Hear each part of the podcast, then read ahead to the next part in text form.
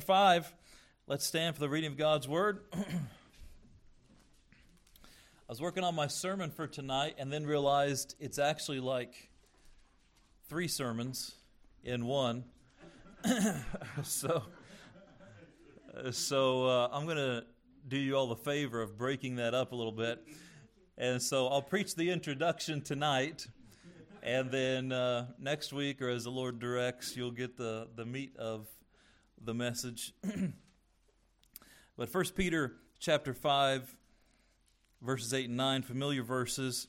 Let's read them together, shall we? The Word of God says, Be sober, be vigilant, because your adversary, the devil, as a roaring lion, walketh about, seeking whom he may devour, whom resist steadfast in the faith, knowing that the same afflictions are accomplished in your brethren that are in the world. That are let's pray. Lord, thank you for this truth. Lord, it's a hard truth, but it's one that we have to know. We have to know we're in the midst of a spiritual battle. We have to know that we have an adversary. And Lord, we're going to learn about the weapons of His warfare, the weapons of our warfare. But Lord, tonight, just give us a reminder of who this adversary is and his goals for every human so that we may uh, be able to fight well against him and his wiles. I pray you'd speak through me, give me only the words for this evening. And Lord, thank you for the, the folks that have been faithful today. Thank you for those watching online.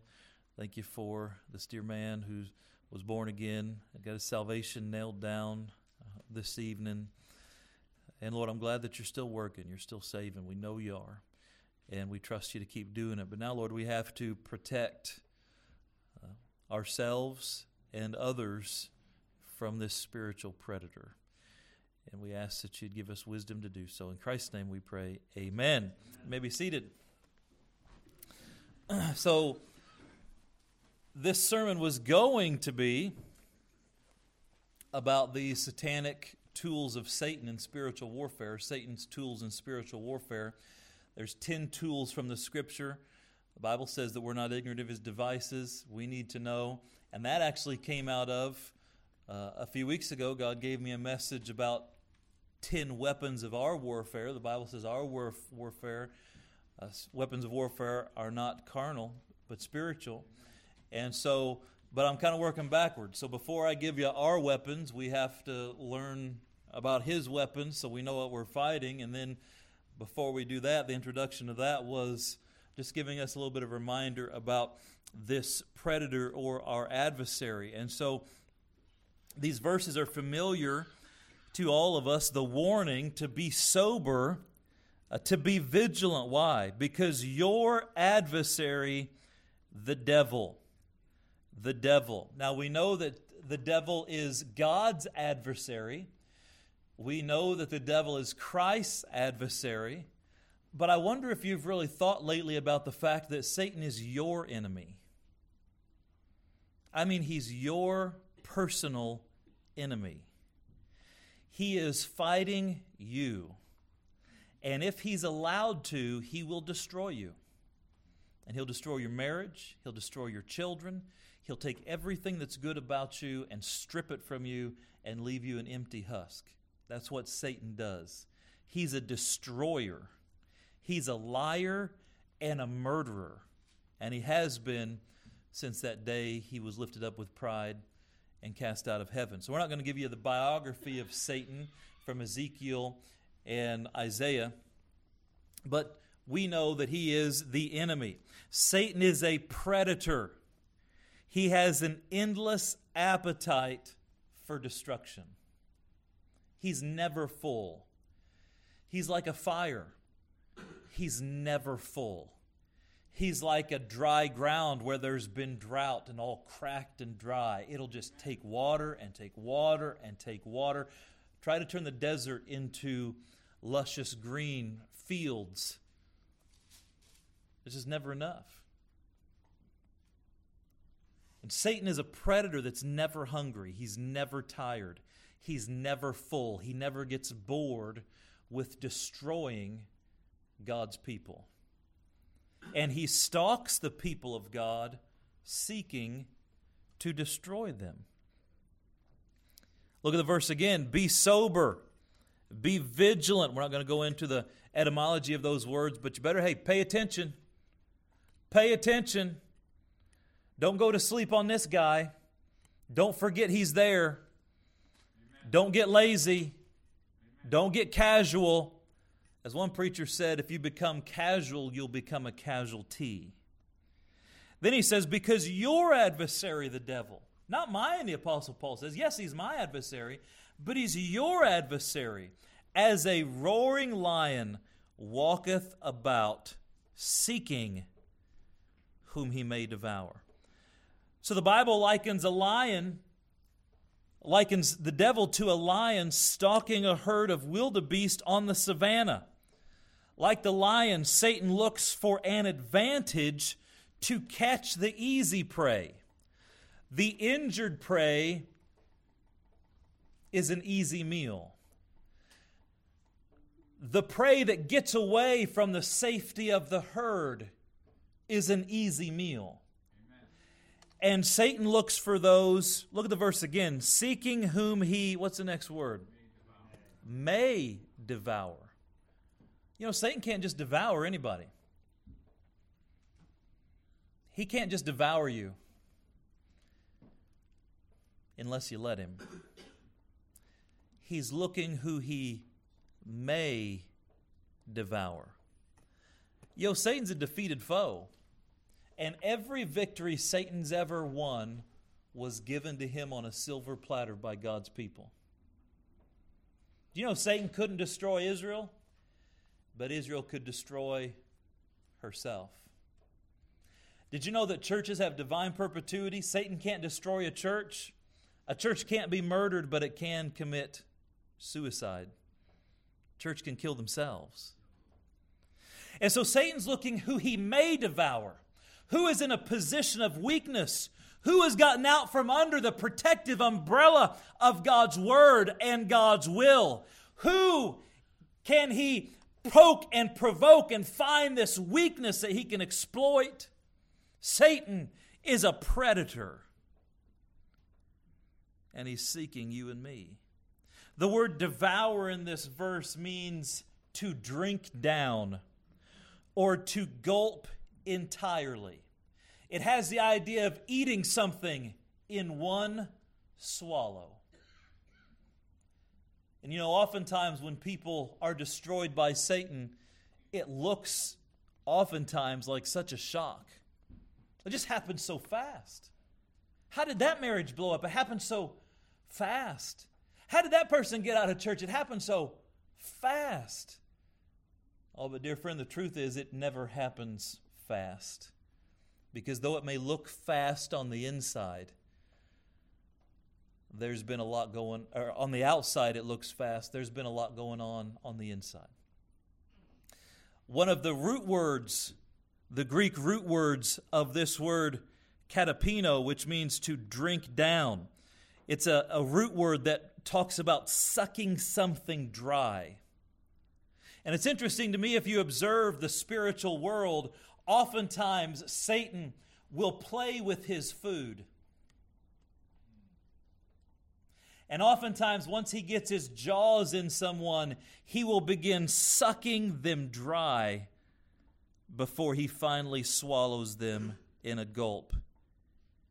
He robs them of their potential, of their promise, and even of their person as he destroys them. Satan is always seeking an advantage, we find in this verse. He's probing for our weaknesses. He will press different parts of our lives until we respond unbiblically. Think about the last time you went to the dentist and the dentist is looking for a cavity. What does he do? He gets that pointy thing and he just starts poking around in there. And whenever he pokes something and you go, he goes, Oh, yeah, there's a cavity. So what's he do? He pokes on it more. and then you feel that thing start sticking in there. and you feel that, oh, yeah, he, he just found a spot that needs attention. And Satan is much that way where he pokes and prods in our lives. Satan is not omniscient like God. He does not know everything like God. He does not have access to our innermost thoughts and feelings like God. But what he does do is he studies us.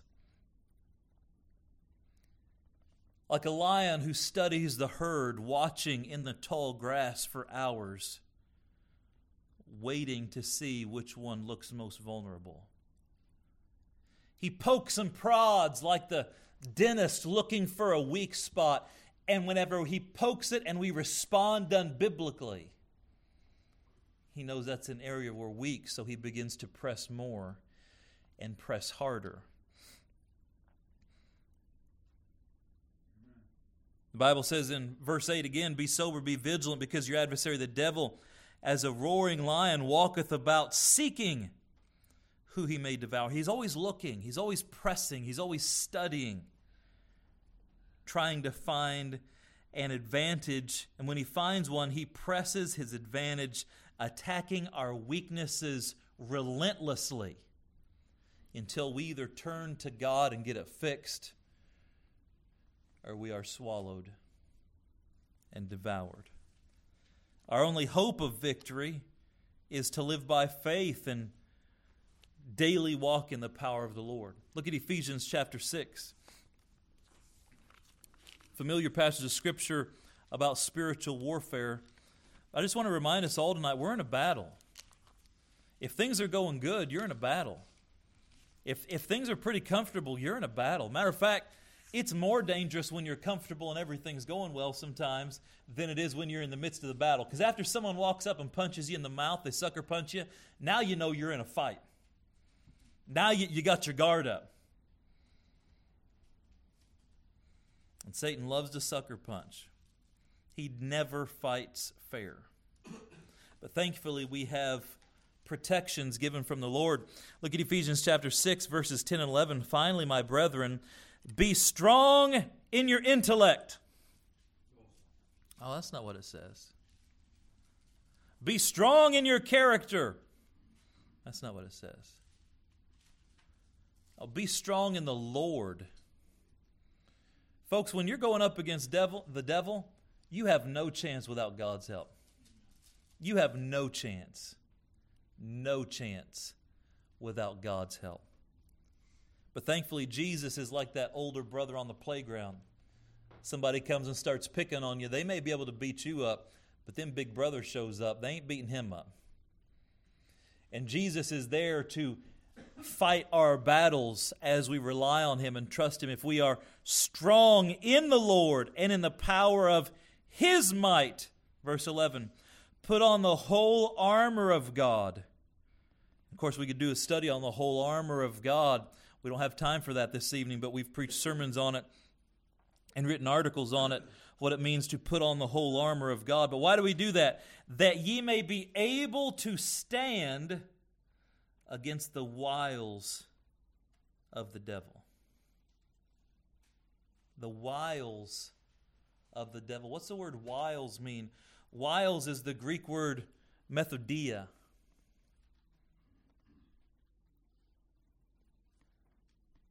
Does that sound like any word you know?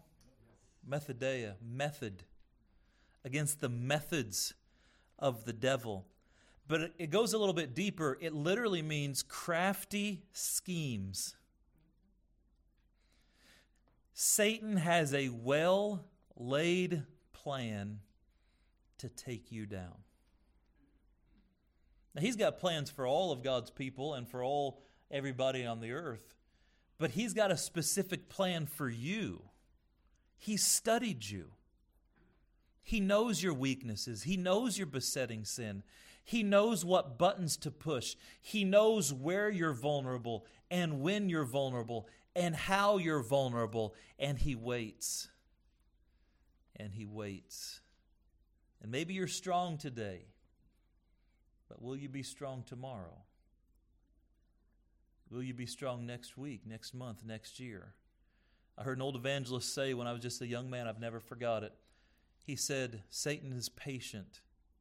He will wait 30 years to get you to fall. And how many people do we know that serve the Lord faithfully 10, 20, 30 years and then they end up blowing it? They end up getting out of God's will. Folks, we got to be serious about this thing. We got to be sober. We got to be vigilant. There's, there's no age that you reach, there's no spiritual level that you attain where you can stop reading your Bible and praying and practicing uh, standards of holiness and righteous living because Satan is just waiting. Satan has two main goals for every life. This is the crux of the message this evening, what was going to be my introduction. We'll make it the message. Satan has two main goals for every life. The first goal he has for every life is damnation. Damnation. Satan knows that the wages of sin are heavy upon every sinner.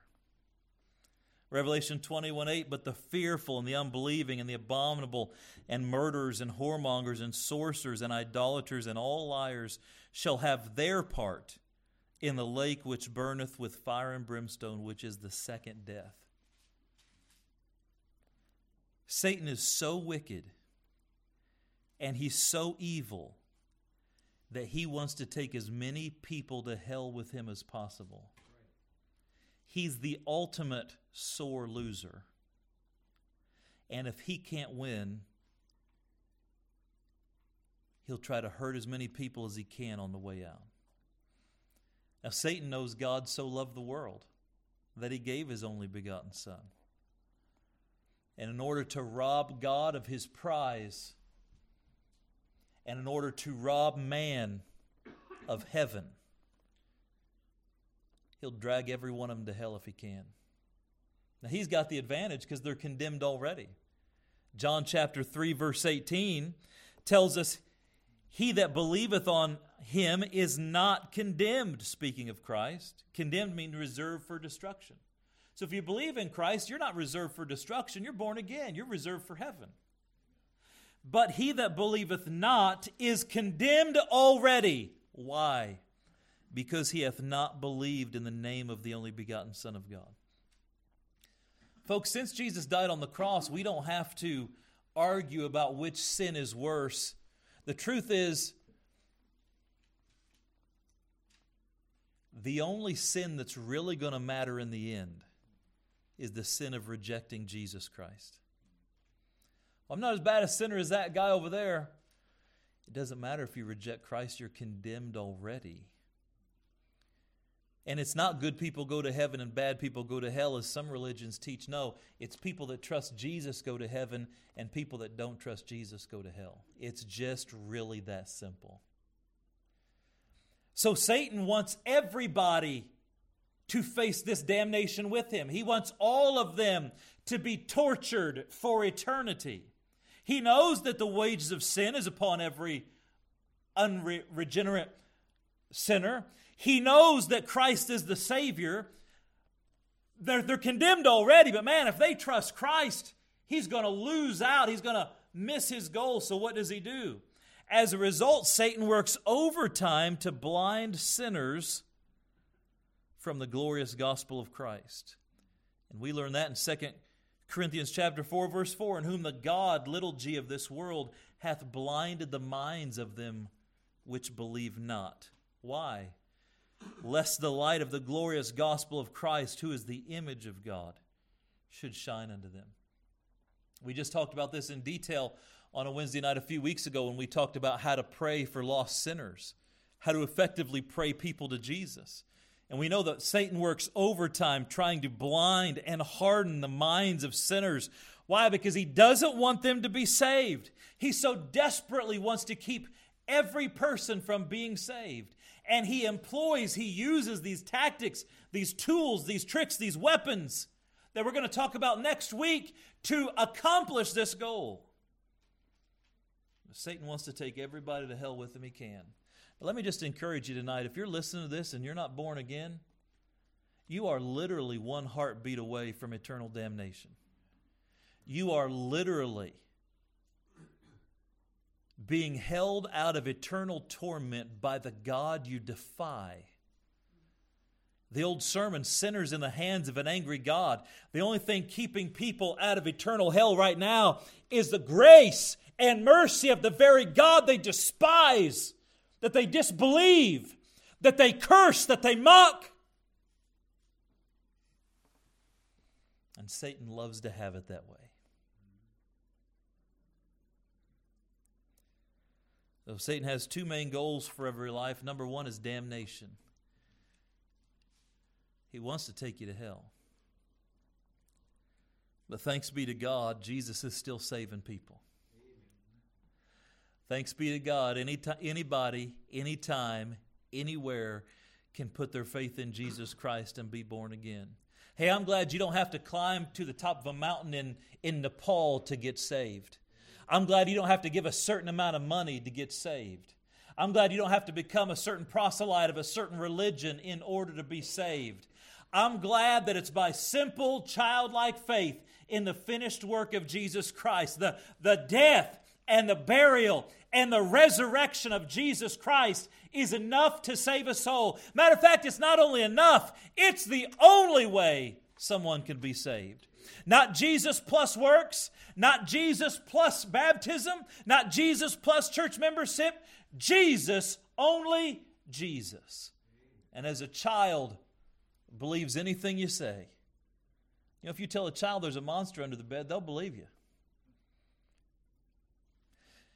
And God does say that for a disciple, there is benefit in being a Berean to take what you hear and, and compare it to the Word of God. There's benefit to that. But, dear friend, if you want to go to heaven, the only way is to become like that child, where God says, Believe on the Lord Jesus Christ, and thou shalt be saved. And you believe it. Aren't you glad that's what it took for you to be saved? Amen. Folks, if I had to save myself, I'd never be saved.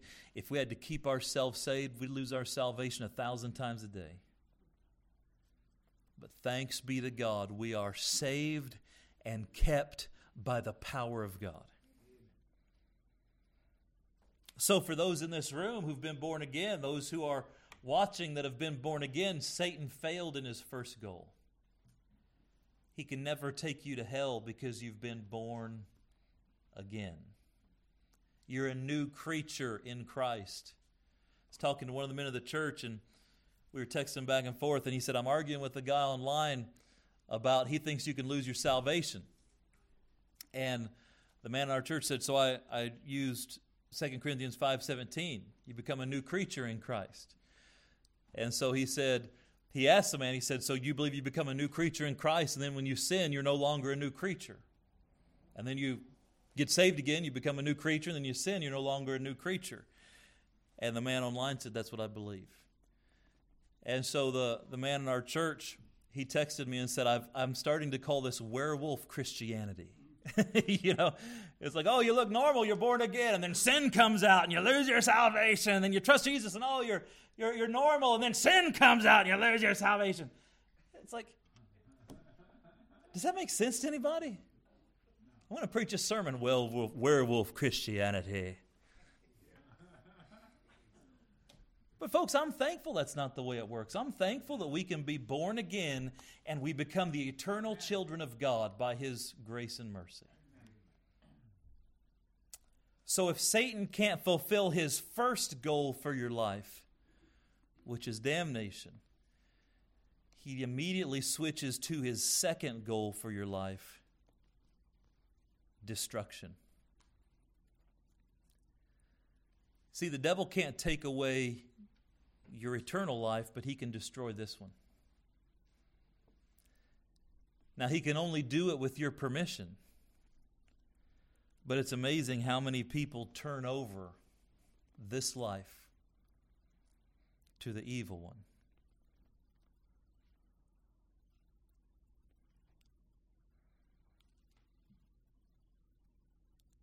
Since the believers escape damnation through the glorious gospel of Christ, Satan changes his goal.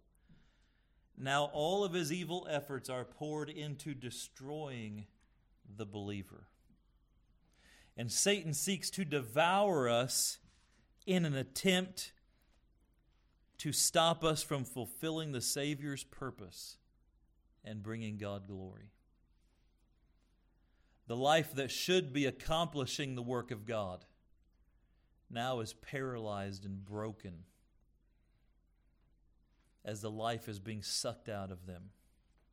All the potential, all the promise being sucked dry by the evil one.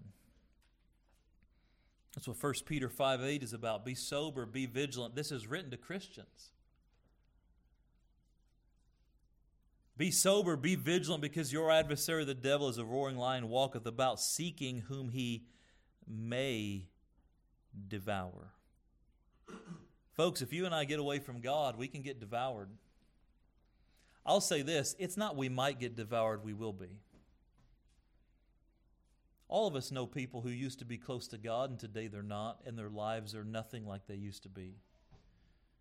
And they might even say, Oh, my life's better than it ever has been as you see their life falling apart around them, almost in an attempt to make themselves feel better. My friend, if you ever find yourself in that position, the right response is to repent. Repentance and forgiveness. You come back to God like that prodigal don't, don't tell everybody how nice the pig pen is.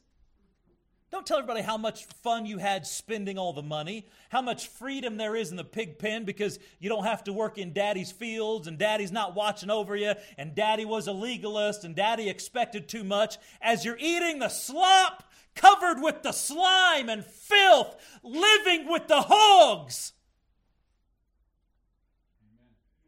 The right response is to come to yourself one day and say, I had it better in daddy's house. And I may not be worthy to be a son, but I'll go home and be a servant. He humbled himself and went back home. But what he didn't know is daddy'd been looking for him all the time.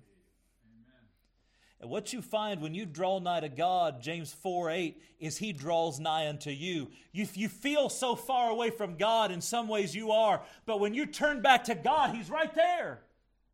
He's right there waiting. Why in the world would you live another moment, another, another day, another hour in the pig pen?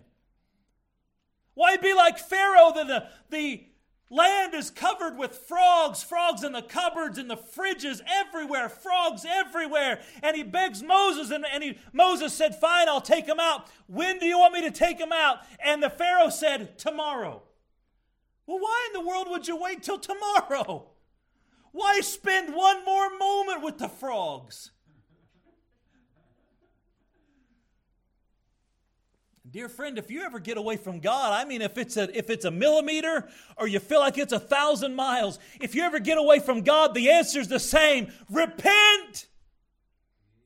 Beg forgiveness. Humble yourself. Come home to daddy. He'll receive you. You might have some scars, you'll have some bruises, but why live another moment with the hogs? Satan's got a purpose to devour. Look at Luke 22. Luke chapter 22. Jesus warned Peter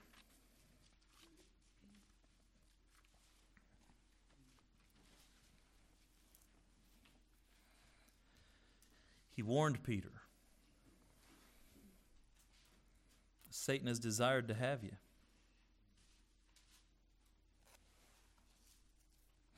Luke 22, verse 31.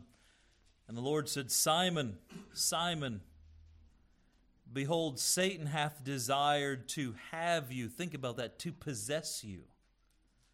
Satan wants to possess you. I'm not talking about demon possession, I'm talking about control, under the thumb. Satan wants to possess you, he wants to imprison you, he wants to have you. Why? That he may sift you as wheat. The sifting process is very simple. The fruit of the wheat would has a little husk on it, and inside is the wheat germ, and outside there's an inedible husk.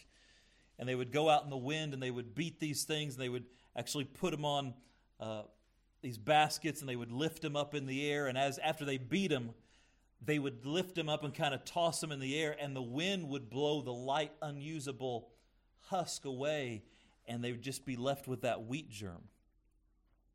And what, what Jesus was saying is Satan's desired to have you that he may sift you as wheat. Satan wants to steal everything good about you, Peter, and leave you like an empty husk. And oh, I've known a lot of empty husks. I've known a lot of people who were on the bad end of that sifting. Now, thankfully, if you bring your empty husk to the Lord, He can remake it and refill it. Some of you were at one time an empty husk, but now people look at you and you look like a fruitful vine. Oh, that's the miracle of the Lord. But some people choose to stay the husk. And it breaks my heart when all they got to do is come home. Satan's desired to have you that he may sift you. Satan has all these goals for humanity damnation. If he can take you to hell, he will. If you get saved, destruction. He'll do everything he can to destroy your life, ruin your testimony, paralyze you from Christ's service. But I want to remind you that he has a specific scheme to destroy your life. You say, Does Satan know who I am?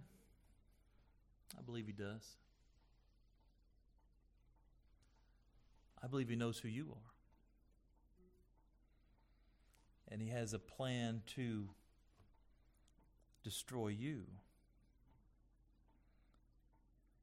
He studies us to learn our weaknesses and exploit our destruction. What do we do?